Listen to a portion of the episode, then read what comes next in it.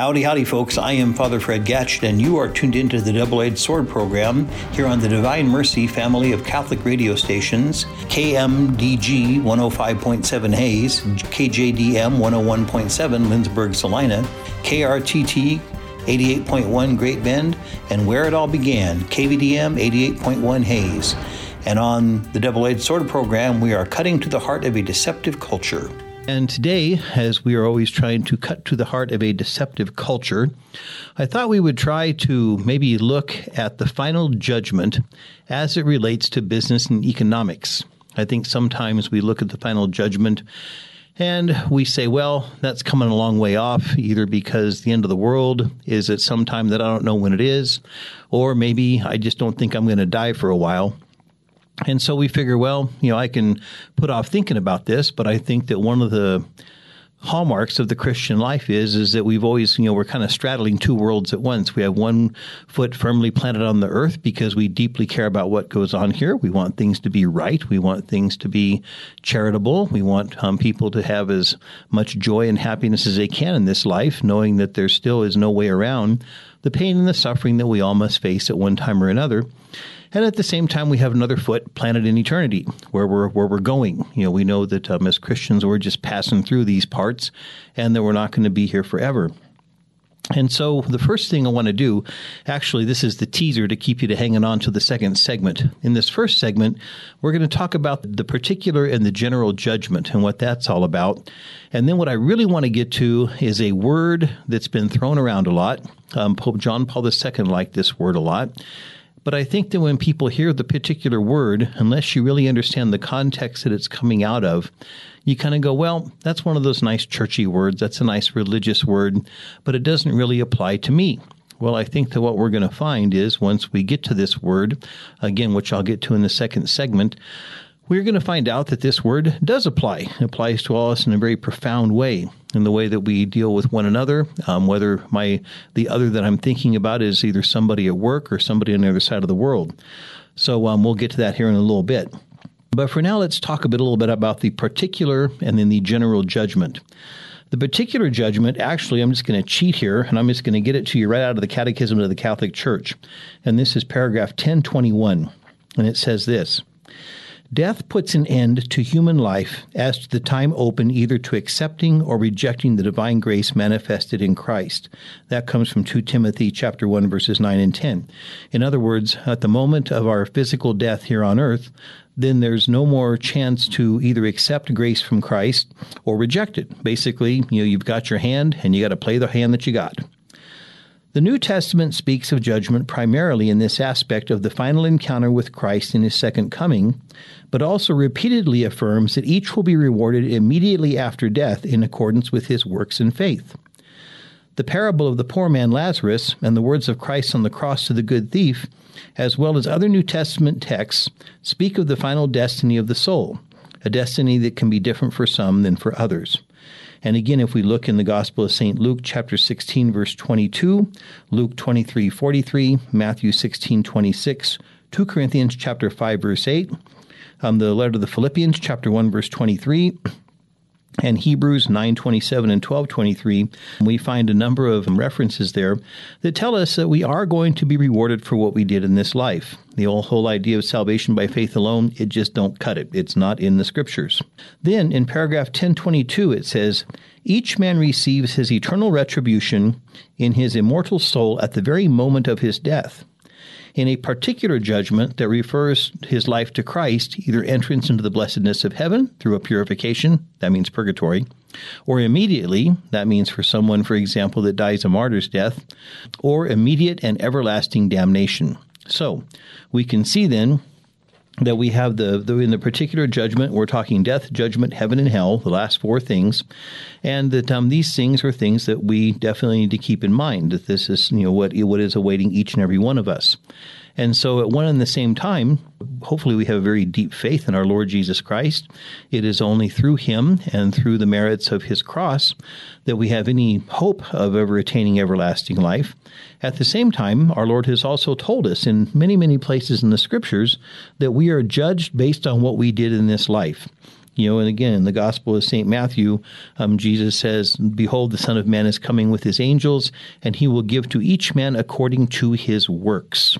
And there's that word again that old Marty Luther didn't like too well, but sad to say it's in the Bible. And also then in the book of Revelation, towards the very, very end, you know, Jesus says, Behold, I am coming soon, and my reward is with me to reward each man according to his works.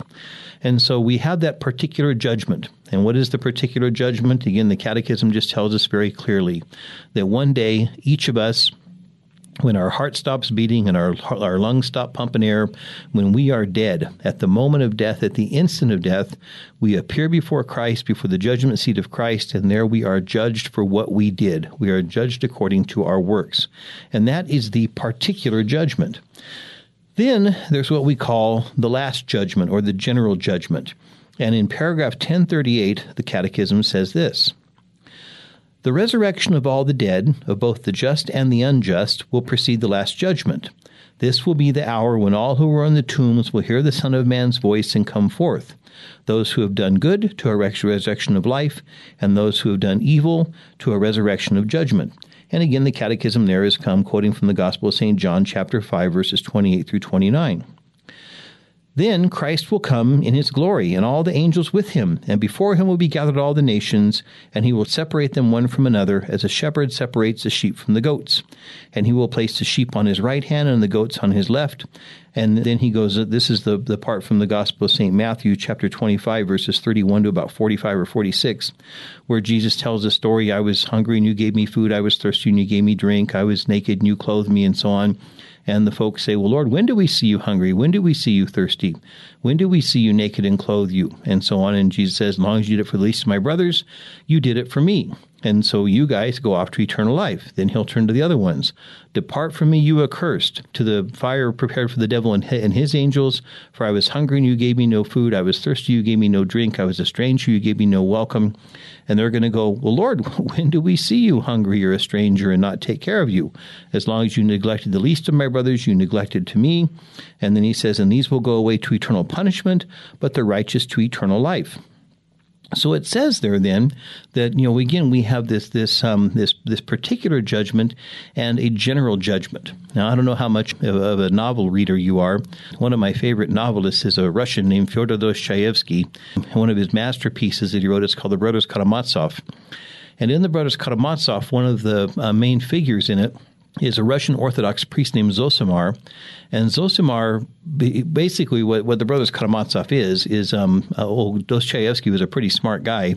And he wrote this novel, and I'm, I'm pretty much convinced that um, he wrote the novel so that he would have a way to, um, he could, you know, invent these characters and then put the various sermons on life that he had in his head and he could put them in the mouths of these various characters and the thing that makes the the, the novel such a such a masterpiece is that it really explains to us or it gives Dostoevsky a chance to explain to us his philosophy on human nature and what he thinks human beings are like and what motivates us and, and things like that. And as he goes through his story, one of the things that he talks about is he's um, with the priest Zosimar. Zosimar is talking about again the final judgment, and in this final judgment, he's saying that well, what's going to happen? That there will be this particular judgment at the time of at the time of the end of our life, and then at the end of the world, there is the general judgment. At the particular judgment, I am judged for the various things that I did in the flesh, as you know the Bible says, whether for good or for evil. At the general judgment, the whole human race is judged. And this is quite a quite a deal because only God could pull this off. Because by the time the if the world even was to end today, you know, there's what, seven billion people on earth today. This doesn't count all the souls that have gone before us. But even if the if the world was to end today, God would have to balance out in a way that only God can do it, you know, probably what, 12, 13 billion variables in that everything that every person did is going to be judged and hung and, and, judged in the balance of the activity of the entire human race over the whole span of human history. And again, when you think about that, you know, only God could do it. And so when when we die and we have our particular judgment and we're judged for the particular things that we did, that I think makes pretty much sense to people. That's not really that hard to understand but the final judgment at the end of time where the entire human race is judged. And in fact, someplace else in the, in the, in the catechism, it just says that, you know, this is when God finally puts an end to the rebellion that there has been against him by all of humanity ever since the apple core hit the bushes, as they say, during the time of Adam and Eve. And so the, this this final judgment, the general judgment, is the one where all of us are going to be judged as a whole, where the whole human race is judged as a whole. So there are these places then where Zosimar that is talking to us and he's telling us that at the end of this general judgment, then the whole human race is going to be judged. And like I said, only God is the one who could pull this off. But we will be judged, for example, you know, in space and time. We will you know, for example, if the world comes to an end right now, God will judge me and he will judge you as to how we affect our brothers and sisters right here in our very own home, in our very own workplace. He'll also judge us on how we affect the people in I don't know, in Russia and China and India and Guatemala and Brazil and places like that. God's going to judge it all as only God can do. General judgment we can see then is something that's it's really quite mysterious and it's something that we'll all have to face at the end of time. And again, as Zosimar says, that general judgment will be the judgment as to how how I fit entire cosmos and the entire you know cosmic history of, of salvation of everything. And so it really, it's kind of quite a remarkable thing to think about. Now, the thing of it is, I said that we were going to talk then to somewhat then how this all um, feeds into the into business and economics, and then we were going to there's a there's this word that we'll get to after the break, and it'll we'll see how this word kind of all this together as, as Pope John Paul II did Pope John Paul II did for us. And I think we want to look at our for example as consumers. So when I look at myself as a consumer, when I go to the store and buy something, also when I look at myself investor, you know maybe I have some extra money that I'm going to invest in the stock market or whatever. Uh, maybe not everybody everybody has stocks, but everybody does consume. And so let's look at our patterns as, as consumers. What do we do? Well, you and I both know that when I when we go to the store as consumers, I want to find, you know, I look for the for the for that product that's going to give me the maximum quality at the minimum price. Okay, the highest quality at the lowest price. Now, you know that balances out. You know, example, you know, I may be looking for I don't know, maybe a blender, right? And maybe there's a you know a really high end um, brand brand name blender, and um, you know the from the Bang Blender Company, and everybody knows these blenders are the very best that money can buy, and you can only buy them at the specialty cooking shops. And you know, one of these blenders costs three hundred bucks, and you know that if you buy this blender, you are getting this, but it's also three hundred dollars. Or you you can go to you know one of the discount stores or something, and you can you know get a you know get another one made by you know Black and Decker or something like that, and you know probably get a pretty decent blender that'll give you a pretty decent service for you know 20, 30 bucks or something like that. Well, you know we know that as consumers, you know the quality is out there if you want to pay for it. Most of us, don't. and so we go for the cheaper thing, which is all okay. But what have we done? You know, we've in our own head. We've said, well, you know, this is what I'm willing to spend. This is the quality that I'm willing to pay for, and we make the decision based on that. On the other hand, we also know there's probably you know some you know piece of junk special. I can probably get a blender for eight bucks, and it's probably going to last you know for the first two or three times I use it, and it's going to fall apart. And so I probably won't spend. I'll, I'll spend you know more than the eight, but less than the three hundred. And again, the people that make this stuff and that market this stuff, they know what we want. They're not stupid. They've done their market research, and so they're going to they're going to tailor based on what they know that we will buy. Now, here's the deal. Everybody always goes on these imported goods that we have, and we ask ourselves, well, you know, why do we have so much imported stuff? Well, just kind of think about this. What if you win? You know, one of the things I think that whenever people think about imported goods, you always people always think about shoes. All right, especially athletic shoes. You know, you can get your little Nikes or your Reeboks or whatever, you know, your tennis shoes, your Adidas tennis shoes, and um, you pull the tongue out of it and you look in it, and it'll have the size there, and it'll also say, you know, made in China, made in Vietnam, made in Malaysia, something like that, right? And everybody always gets kind of upset about that. People will sit there and say, oh, you know, this is terrible. You know, I have to buy these shoes that are imported, and I know that my shoes were sewn together for probably 10 cents an hour by some teenager who should be in school, and instead, you know, he or she is, you know, working in this, you know, cruddy factory somewhere to make make um, shoes to ship out all over the world so that we can have our shoes at a reduced price. Well, I think all you have to do is ask yourself a very simple question. You know, what if you had, you know, here in Hays, there's, I don't know, the XYZ, um, you know, sports apparel store, just call it that, you know, the, the sports apparel store. And you go in there and they say, okay, we are going to give the consumer a choice. When you go into that store and you walk in, it's like a, there's like a huge mirror reflection. There's the stuff on the left side of the wall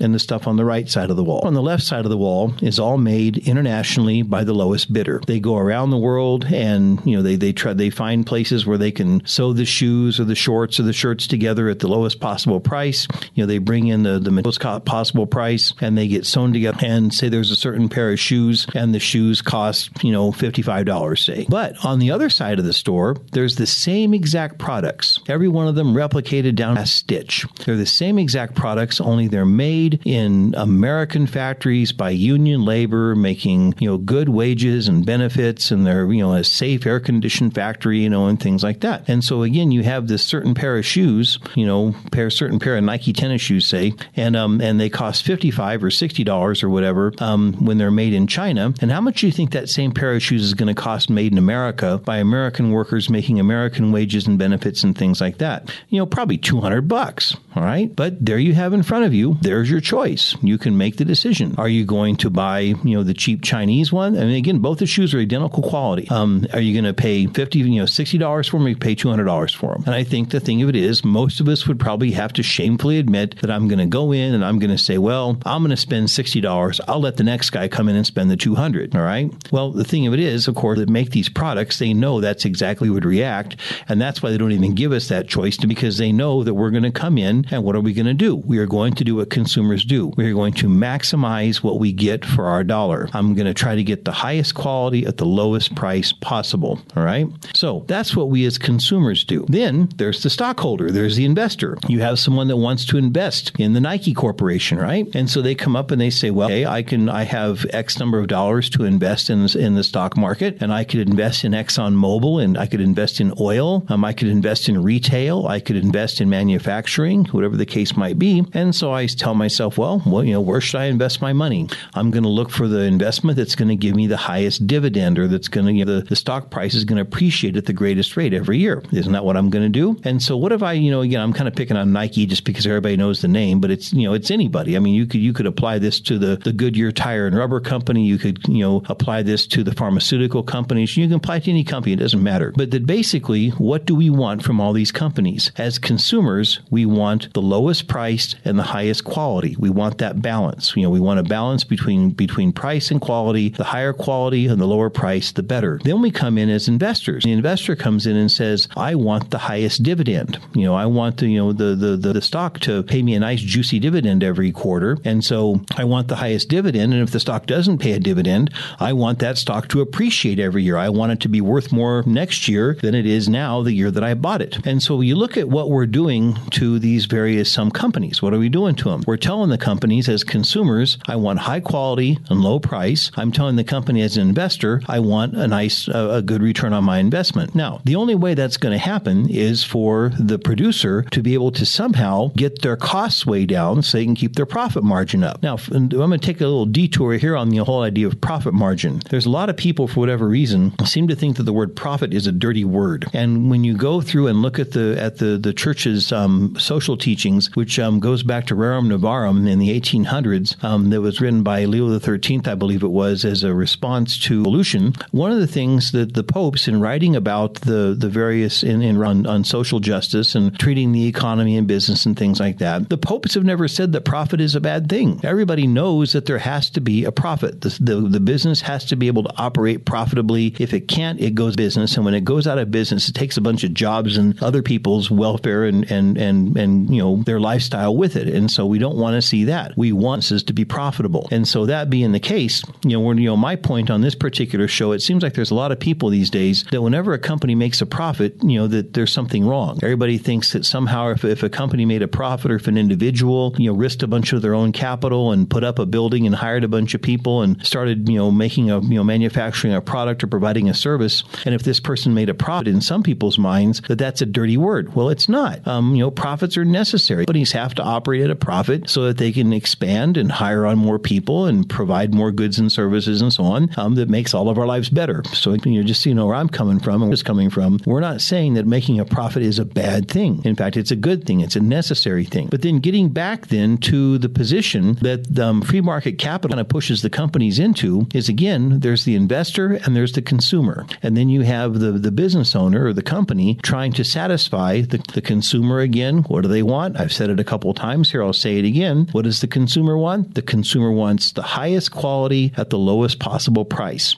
Highest quality could also include. You know, we want the most bang for the buck, to put it as simply as I can. The investor wants the highest rate of return on the investment. And so the only way that the company can do this, or the only way companies can do this, is they have to keep their costs low. And one of the ways to keep your costs low is to have your good or you know have your good manufactured in a place where the labor costs are lower than they are, for example, here in the United States. Now, again, we can look at that and we can get all upset and we can you know we can shake our fingers at Nike and we can tell these big businesses what horrible people they are for going over going overseas and exploiting um, you know poor workers and so on. And you know that that's a legitimate complaint. But then we have to ask ourselves, all right, if I'm really so upset, if this really so rankles me that you know again I'm I don't I don't want to make it sound like I'm down on Nike, but again everybody knows the Nike brand and everybody knows that you know Nike tennis shoes and a lot of the Nike sportswear is is made overseas, and so everybody's going to sit there and shake their fingers at Nike and say, oh you bad people, you know you go over and you exploit all these poor people just so you can maintain a profit. Well, okay, that you know if you want to go with that, we can stipulate to that, but then also I think we have to ask ourselves in as consumers, if Nike was to give us the opportunity, if Nike was to say, okay, if this really bothers you that much, we're going to quit manufacturing things overseas and we're just going to make them here in the good old USA. And again, we're going to pay American wages, American benefits, and so on, health care,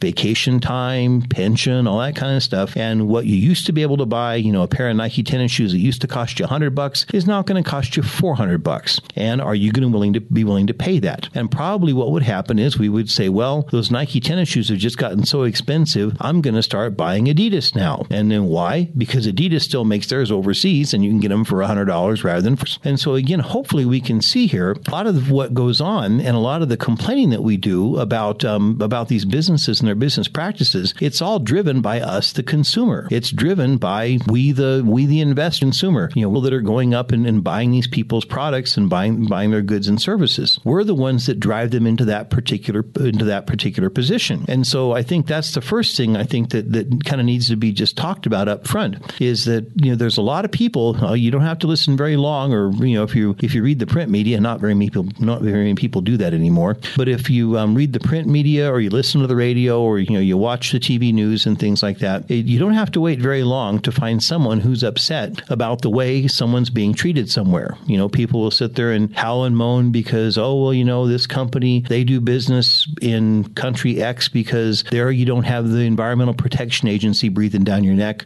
and they can pollute that country like mad while they make their product. Well, you know, that might be true. But then I think we have to ask ourselves the question, why are they doing it? And again, I believe, and it is, I don't think you have to really think into this too far to figure out why they're doing it is because of we, the investor, and we, the consumer. We drive them to it. We want lowest possible price, highest possible quality and quantity, and we want the biggest return on our investment. So that's part of the problem. Now, the deal is there is kind of a solution to this. And like I told you at the beginning of this segment, I was going to tell you what that word was after the break. And so we're going to take our little break right now. And so when we come back, we'll talk about the solution to this as Pope John Paul II explained it to us as to how we kind of get past all this mess. So that pretty much does it for the first half of the program. We'll take a little break now and hear from the folks that sponsor our programming here. So everybody sit tight and we'll be right back.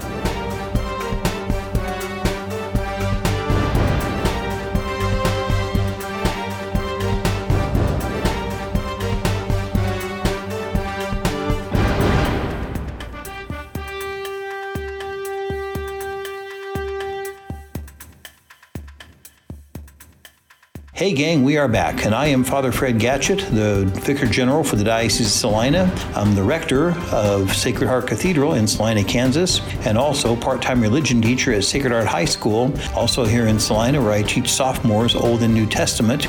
And you are tuned into the Double Edged Sword program here on the fine family of Divine Mercy Catholic radio stations KMDG 105.7 Hays, KJDM 101.7 Lindsborg Salina, KRTT 88.1 Great Bend, and KVDM 88.1 Hays. And on the Double Edged Sword program, we're cutting to the heart of a deceptive culture. And we started off in the last section. Well, the, the, the name of this of this whole installment of Double Edged Sword is Business, Economics, and the Last Judgment. And last time we talked about the Last Judgment. On the last part of the segment, we talked about the Last Judgment, about the individual and the general judgment. In the individual judgment, that's where we are judged, or sometimes called the particular judgment. We're judged right at the instant of our death, that we appear before the judgment seat of Christ and we receive our judgment, heaven or hell. Um, purgatory is included in that because purgatory is a one way ticket into heaven. If you make it into purgatory, people do not flunk purgatory and go to hell. If you make it to purgatory, you're eventually getting to heaven. It's just a question of how long it takes to clean up the character defects that we have that we died with. And so basically, whenever we die, you know, we're faced with the judgment for either heaven or hell um, based on what we've made for ourselves here on earth. And so um, as we as we talked about that a little bit, then about the general about the particular judgment, then we also talked about the general judgment being whenever God judges the entire human race, every last person as to how we relate to each other throughout history and, and even in the here and the now. And so we, we kind of, this sort of led in then to a discussion about economics and business and what it is that drives us as consumers. That as consumers, we want the most bang for our buck. We want the, the highest quality or the highest quantity at the lowest price. And also as investors, then we want the highest return on our investment. And we saw that that kind of puts business in a, in a position to where they do, they engage in business practices a lot of people get upset about. But I think that we have to recognize that we are the ones that are responsible for that. You know, we're the ones that drive people to take um, jobs in manufacturing overseas so that they can bring the products back to us at the lowest possible price, highest possible quality, and still get the investment, the, the investor, the highest return on their investment. These are things that we, again, that we are brought upon ourselves. I also said at the beginning of the last segment that there is a word, and I was going to initially entitle this particular um, installment of Double Edged Sword by this word, um, but I didn't because I was afraid that when people were listening to the promos and stuff, they would go, hmm, Father Fred's going to talk about solidarity. And there's the word, folks solidarity. And they would say, well, I don't know, make up something else to do this time rather than listen to that. That doesn't sound very interesting. But I figured if you call it business economics and the last judgment, that's a little bit more interesting sounding, isn't it? Well, here's the whole thing with solidarity. And I think that you we can understand this in, in, in a fairly simple way. As I described, and again, I think that, you know, you'd really have to do something to kind of prove me wrong on this. As I described, when we look at our decisions as to how we're going to spend our money. Capitalism, you can just kind of dollar spent as a vote, all right? That whenever we spend our dollars, if you're spending them on foreign goods or domestic goods, if you're spending it on cheap goods or high end goods, whatever, you know, our dollar is our vote. And that's the vote that we're cast economy. And that vote decides elections. And the elections basically are the manufacturers going, well, if this is the way people are going to vote, if this is the way they're going to spend their money, here is what we're going to do so that we get that vote, so that we get that dollar out of the consumer. Again, that's not wrong. There's nothing wrong with that. That's just the way business operates, and that's the way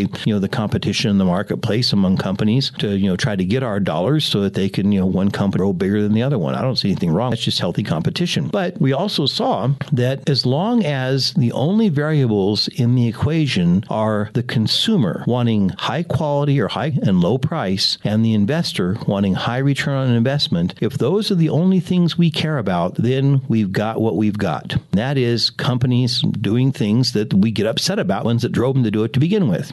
Companies going overseas, manufacturing our shoes and our t shirts and our underwear and things like that in factories on the other side of the world by cheap labor, and then we get all bent out of shape because they're exploiting the poor and things like that. When again, we are the ones who drove them to that to begin with. Now, when we talk about solidarity, and Pope John Paul II talked about solidarity a lot. What is solidarity? Solidarity basically means giving a hoot about your fellow man. That's basically all it is. Solidarity is understanding that we are all in this together somehow. Now, the thing of it is, it takes you know someone with a kind of a spiritual vision and um, you know someone with a with a Christ-centered vision to understand that my well-being here in Kansas is intimately tied up with the well-being of some 13-year-old girl in Malaysia or some you know 17-year-old boy in Guatemala or something like that. Um, we tend to think that well, you know, I've got my little life here in the greater Ellis County Metroplex, and that's that. Well, no, it reaches way past that. It reaches actually not only through space, again, to other parts of the world, but it also reaches through time, into the past, into the future.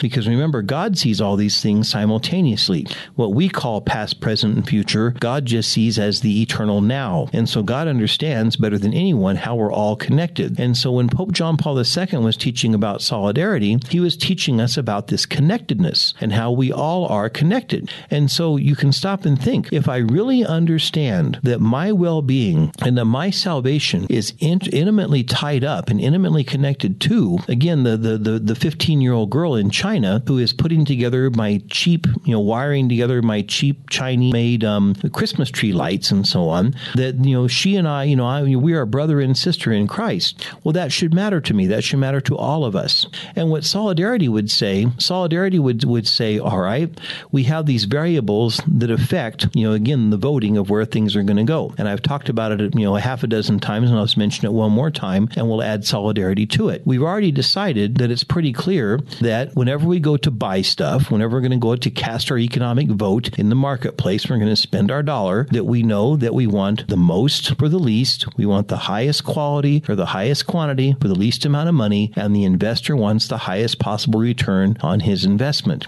Solidarity would say, I also include in that equation the acceptance of my responsibility for my fellow man, for my brother and my sister in Christ. And if everybody understood that, and this is what we mean then when we talk about the need for global evangelization, because again, if you just kind of, you know, dream with me here for just a few seconds, imagine that if the entire world, we were all Christian believers, okay, believed in Christ as the Messiah, as the Son of God, as the Savior of the universe, and we all knew the story of, for example, the rich man and Lazarus, you know, that whenever the rich man dined sumptuously each day and dressed in purple, while poor Lazarus had nothing to eat and starved death, and the dogs would come and lick his sores, and then, you know, the rich man dies and Lazarus dies, and the rich man is in hell for having disregarded Lazarus, and Lazarus is off in heaven, you know, being held in the bosom of Abraham. All right, you've heard that story before. Well, you can imagine what if everybody in the whole wide world had heard that story? What if everybody in the whole wide world knew the story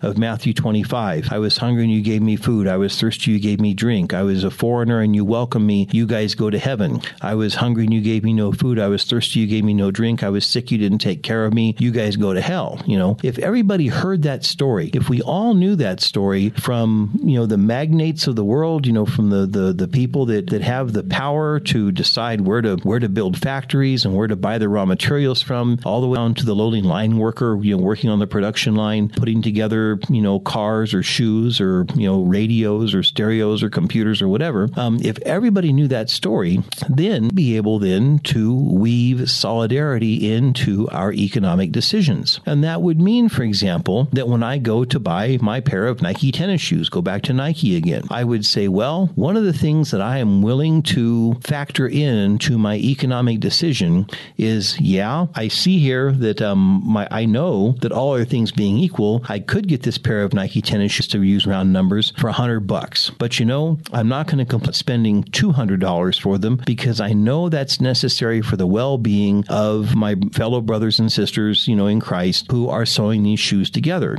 And then if I have some money to invest, I would say, well, you know, I know that all other things being equal, I could get a better return on my investment if Nike would use cheaper labor and you know and, and, and just be basically irresponsible as a, as a corporation using you know cheap labor and polluting the environment and things like that in the place where it's at where where they're, where they're manufacturing. But since Nike also understands you know and all the people working for Nike are also brothers and sisters in Christ, they say, well, this is not what we're going to do. And I, as an investor, am willing to accept that lower return on investment. I, as an investor, am willing to accept that lower dividend. You see, that's what solidarity would be. And that's what Pope John Paul II talked about when he talks about, for example, solidarity with the poor. He's not, it doesn't mean that we all have to go out and become poor people. It doesn't mean that at all. But what it means is, is that factored into our, it, it, it would be naturally part of, of our economic decision making. That when we go out to cast that economic vote, when we go out to spend that dollar, when we make our decisions as to, again, what we're going to spend and how we're going to spend it, we would be willing to factor into it automatically. We wouldn't have somebody telling us that we have to do it. We would automatically factor into it that factor of solidarity of how is it that whenever I spend this particular, when I make this this particular purchase, when I spend my money, you know, how is it that this is going to affect other people? And that I, again, I would be willing to pay a little bit extra. I would be willing to accept a little bit lower return on my investment so that I know that my brothers and sisters, either here at home or around the world, that they're all being treated fairly, treated as, as I would like, you know, as, as Christ would, we would like to see them to be treated. So again, I think when you look at that, it's not really the most difficult thing in the world to understand. I think that, um, you know, when, when, when we look at, um, at the way we see business and the way that it gets, it gets portrayed on, on television, it's very, it's very put very in a simple minded way. You know, it's just like, well, there, there's those business owners, there's those people that, you know, chomp on cigars and, you know, have the, the, the fatty life. They have their yachts and they, they go on their European vacations and so on. And, um, they have the easy life while all their poor workers are down there on the line sweating and working in these terrible conditions. And, and then, you know, that's not right, that that's not fair.